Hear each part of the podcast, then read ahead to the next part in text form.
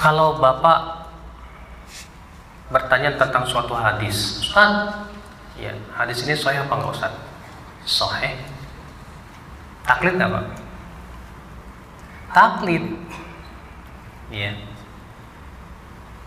Kalau si Ustaz itu mengatakan sahih, ternyata ngambil dari pendapat ulama lain juga, sahih. Taklid juga. Kata Syekh Al-Bani, sahih. Oh, berarti taklid. Kapan kita keluar dari ranah taklid? Ketika kita membahas, mengumpulkan semua jalan-jalan hadisnya, kita periksa sendiri dengan ilmu hadis. Setelah itu kita langsung telurkan, oh berarti ini hadisnya sahih. Setelah dengan kesungguhan, baru kita keluar dari ranah taklid. Tapi sudah saya sebutkan tadi, orang awam memang wajib bertaklid. Makanya kata para ulama, taklid itu ada tiga hukum. Yang pertama, taklid yang wajib. Yang pertama, taklid yang wajib. Siapa itu? Yaitu bagi orang awam yang tidak bisa mencari dalil. Bagi orang awam yang tidak bisa mencari dalil, wajib taklid. Sebab kalau dia cari dalil sendiri, bisa rusak.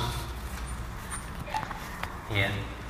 Sekarang saya suruh sama antum, eh, nih, kamu periksa silakan hadisnya saya apa enggak.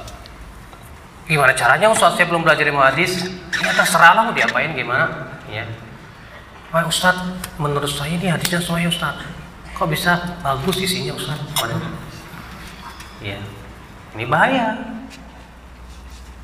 Kalaupun antum dapat dalil misalnya, baik, antum bisa ambil nggak faidah dari hadis itu bahwa hukum ini hukumnya haram apa tidak? Sementara antum belum menguasai ilmu-ilmu alatnya seperti ilmu usul fikih.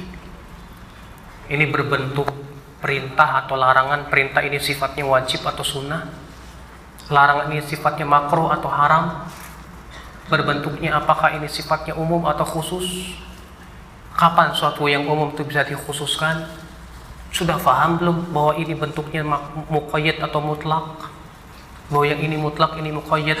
Dan kapan ketika boleh yang mutlak ditakid, yang mutlak diikat oleh sesuatu yang muqayyad? Apa syaratnya? Kan belum paham.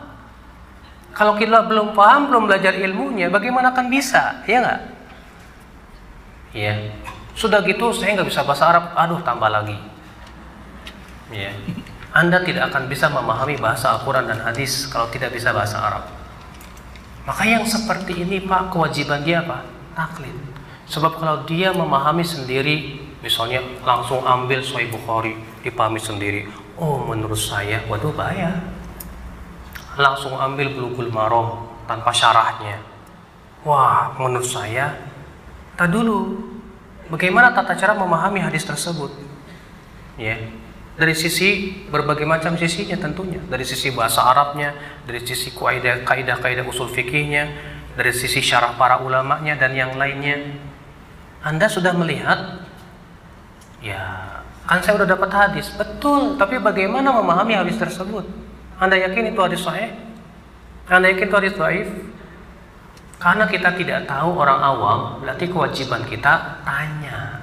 Ini namanya tak taklid. Maka taklid buat orang awam wajib hukumnya, Pak. Ini macam yang pertama, taklid yang wajib. Iya. Yeah. Kalau yang diikutinya, kalau yang diikutinya ulama. Iya. Yeah. Tentunya seseorang yang taklid pun harus kepada alim ulama, ingat ya, bukan kepada setiap orang. Enggak, kalau ada orang taklid kepada orang dai, si dai, dai selebritis lah gitu ya, yang bahasa Arab juga nggak bisa, belajar usul fikih juga nggak pernah, enaknya dijawab sama dai itu salah dia, karena dia salah bertanya, ya. Makanya kata para ulama, orang yang bertanya kepada bukan ahlinya, sama saja dia bertanya, berkata begini, tolong dong beritahu kepada saya sesuatu yang kamu tidak tahu. Ya. Bahaya Pak. Berarti yang harus kita tanya siapa? Ahlinya. Makanya Allah mengatakan ahla dzikr. Ahla dzikr itu ahli dzikr. Dzikr itu artinya Al-Quran dan yang sangat ahli dalam masalah itu. Ya. Kemudian Ta, macam taklid yang kedua, taklid yang haram. Apa itu taklid yang haram?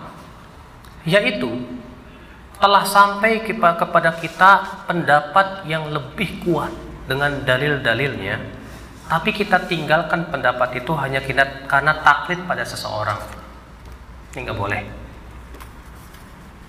Ketika telah jelas kepada kita kebenaran, jelas ke, da, sampai kepada kita dalil dengan pemahaman yang sahihnya, kemudian kita tinggalkan itu hanya karena mengikuti pendapat seseorang, ini taklid yang haram. Makanya Allah mengatakan dalam surat Al-Baqarah ya, wa idza qila lahum ittabi'u ma anzalallah qalu bal nattabi'u ma alfayna alaihi aba'ana. Apabila dikatakan kepada mereka, ikutilah apa yang Allah turunkan, mereka berkata, kami lebih mengikuti apa yang kami dapati dari nenek moyang kami. Sudah datang kepada mereka Al-Quran dan hadis, disuruh ngikutin Al-Quran dan hadis, gak mau, tapi malah ngikutin siapa? Nenek, ya? Moyang. Nenek moyang. Ini taklid yang haram, karena sudah jelas kepada mereka apa? Kebenaran. Kalau ikutin dia, iya, iya. Makanya Imam Syafi'i berkata, ajma' al-muslimun ala annahu man istabanat lahu sunnatur rasul lam yakun an yad ahli qawli ahad. Kaum muslimin semua sepakat, siapa yang sudah jelas kepadanya sunnah rasul, dia tidak boleh meninggalkan sunnah tersebut hanya karena mengikuti pendapat sese seseorang. Nah, ini namanya taklid yang haram, Pak. Ya, sudah jelas sebetulnya dia tahu, oh ini musik haram, dalilnya ini ini ini ini ini. Tahu-tahu dia apa? Ah, saya lebih taklid sama ini aja, boleh, lebih enak. Ini taklid yang haram. Udah tahu kok, udah jelas, tapi kenapa kita lebih mengikuti yang lain karena tidak sesuai dengan selera-selera kita, hawa nafsu hawa nafsu kita. Ini musibah. Ini namanya ittiba'ul hawa, ngikutin hawa hawa nafsu. Ya, makanya taklid yang haram itu biasanya asalnya dari hawa hawa nafsu, Pak. Ya. Kemudian yang ketiga, taklid yang boleh. Siapa itu? Orang seorang ahli ijtihad yang tidak boleh taklid, tapi kondisinya kepepet. Ada orang bertanya, dia harus segera jawab pada waktu itu juga, dan dia belum ada kesempatan untuk mencari dalil. Tapi dia tahu ada ulama sebelumnya yang berfatwa tentang masalah itu. Langsung dia katakan, oh saya tahu ada fatwa fulan yang mengatakan ini boleh, monggo diamalkan. Terpaksa. Kenapa? Karena dia pertama ditanya dan butuh jawaban pada waktu itu juga. Untuk mencari dalil belum sempat. Kemudian dia tahu ada fatwa ulama, ya, akhirnya dia taklid dengan fatwa ulama itu. Nggak apa-apa, karena darurat seperti ini boleh.